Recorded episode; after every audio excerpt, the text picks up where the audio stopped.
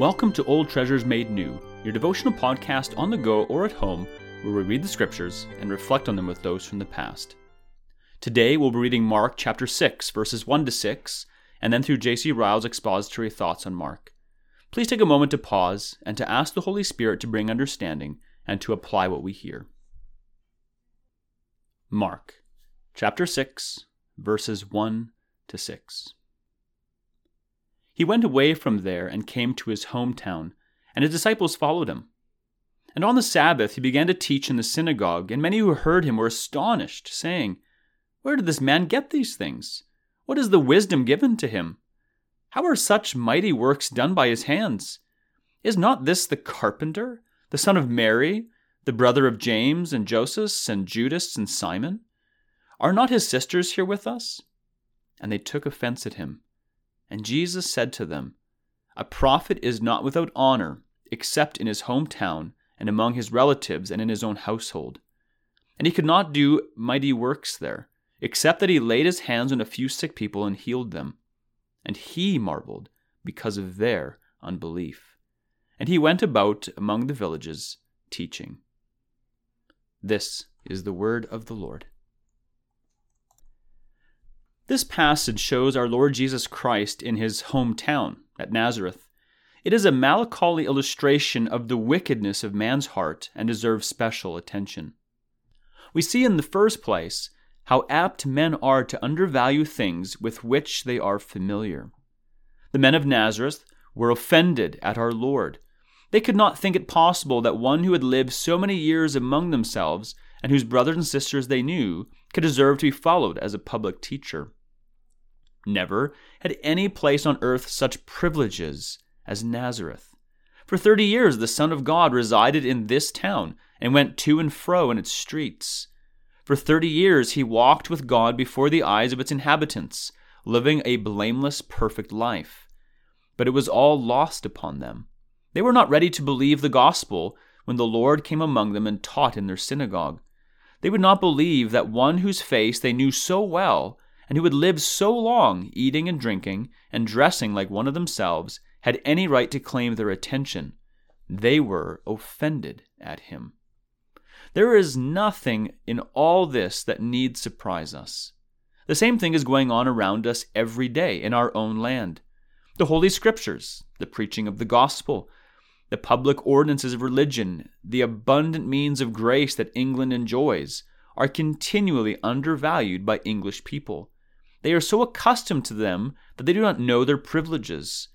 It is a dreadful truth that in religion, more than anything else, familiarity breeds contempt. There is comfort in this part of our Lord's experience for some of the Lord's people.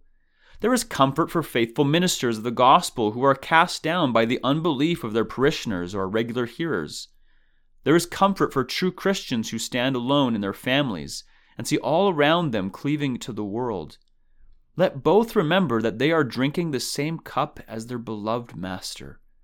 Let them remember that he too was despised most by those who knew him best. Let them learn that the utmost consistency of conduct will not make others adopt their views and opinions any more than it did the people of Nazareth. Let them know that the sorrowful words of their Lord will generally be filled in the experience of his servants. A prophet is not without honor, except in his hometown and among his relatives and in his own household. We see in the second place how humble was the rank of life with which our Lord condescended to occupy before he began his public ministry. The people of Nazareth said to him in contempt, Is this not the carpenter? This is a remarkable expression and is only found in the Gospel of Mark. It shows us plainly that for the first thirty years of his life, our Lord was not ashamed to work with his own hands. There is something marvelous and overwhelming in the thought. He who made heaven and earth and sea and all that is in them, he, without whom nothing was made that was made, the Son of God himself, took on him the form of a servant, and by the sweat of his brow ate food as a working man. This is indeed that love of Christ that surpasses knowledge. Though he was rich, yet for our sakes he became poor, Both in life and death, he humbled himself, that through him sinners might live and reign for evermore. Let us remember when we read this passage that there is no sin in poverty. We never need to be ashamed of poverty unless our own sins have brought it upon us. We never ought to despise others because they are poor. It is disgraceful to be a gambler, or a drunkard, or a covetous man, or a liar. But it is no disgrace to work with our own hands, and earn our own bread by our own labor. The thought of the carpenter's shop at Nazareth should cast down the high thoughts of all who make an idol of riches. It cannot be dishonorable to occupy the same position as the Son of God, the Savior of the world. We see in the last place how exceedingly sinful is the sin of unbelief. Two remarkable expressions are used in teaching this lesson. One, that our Lord could do no mighty work at Nazareth by reason of the hardness of people's hearts. The other is that he was amazed at their unbelief. The one shows us that unbelief has a power to rob men of the highest blessings. The other shows that it is so suicidal and unreasonable a sin that even the Son of God regards it with surprise. We can never be too much on our guard against unbelief. It is the oldest sin in the world. It began in the Garden of Eden when Eve listened to the devil's promises instead of believing God's words, You shall die. It is the utmost ruinous of all sins in its consequences. It brought death into the world. It kept Israel for 40 years out of Canaan. It is the sin that especially fills hell. He that believes not shall be damned. It is the most foolish and inconsistent of all sins. It makes a man refuse the plainest evidence, shut his eyes against the clearest testimony, and yet believe lies. Worst of all, it is the commonest sin in the world. Thousands are guilty of it on every side. In profession, they are Christians. They know nothing of Paine and Voltaire, but in practice, they are really unbelievers. They do not implicitly believe the Bible and receive Christ as their Savior. Let us watch our own hearts carefully in the matter of unbelief. The heart, and not the head, is the seat of its mysterious power. It is neither the lack of evidence nor the difficulties of Christian doctrine that make men unbelievers. It is the lack of will to believe. They love sin. They are wedded to the world. In this state of mind, they never lack hollow reasons to confirm their will. The humble, childlike heart is the heart that believes. Let us go on watching our hearts even after we have believed. The root of unbelief is never entirely destroyed.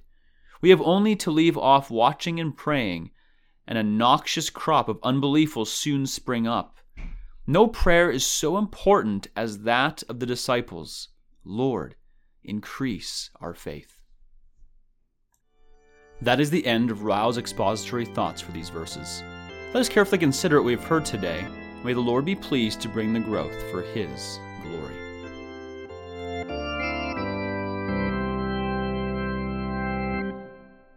In considering what we've just heard, would you prayerfully ask yourself and others the following questions? First, are we overly familiar with the truths of God's Word? Do we hear about a crucified Savior and are left without being affected? Second, do we despise or think less of those who are poor or have less than we do?